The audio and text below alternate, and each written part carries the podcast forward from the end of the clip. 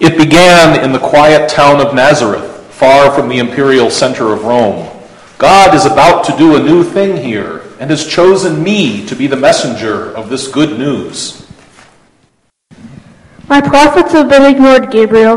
Leaders are colluding with Rome, and priests are twisting my message from love of neighbor to fear. The burdens they put on my people are as heavy as Pharaoh's. What can we do? Going to go there myself. The young girl Mary is faithful and good. I will become her son to grow up experiencing all that human pain and love have to teach me. Then I will teach them how to live in hope. In hope. So,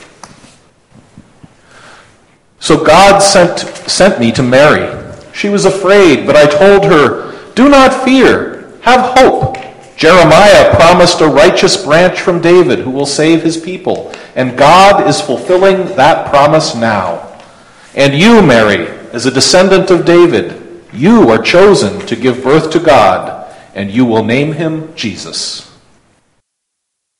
And so we light the candle of hope, the first candle on our Advent wreath, shining the light of hope through which we, like Mary, anticipate the birth of Jesus, who is Emmanuel, God with us.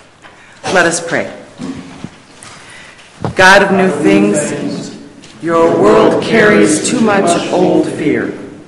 It seems that every day the media and our leaders tell us to be afraid.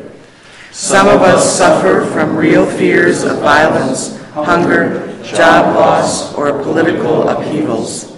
Some are fearful because the world that they used to know changes faster than they can keep up with. When we are afraid, help us remember the words you and your angels speak. Do not fear. Send us a sign that we may dare to hope as Mary and her people did. Amen.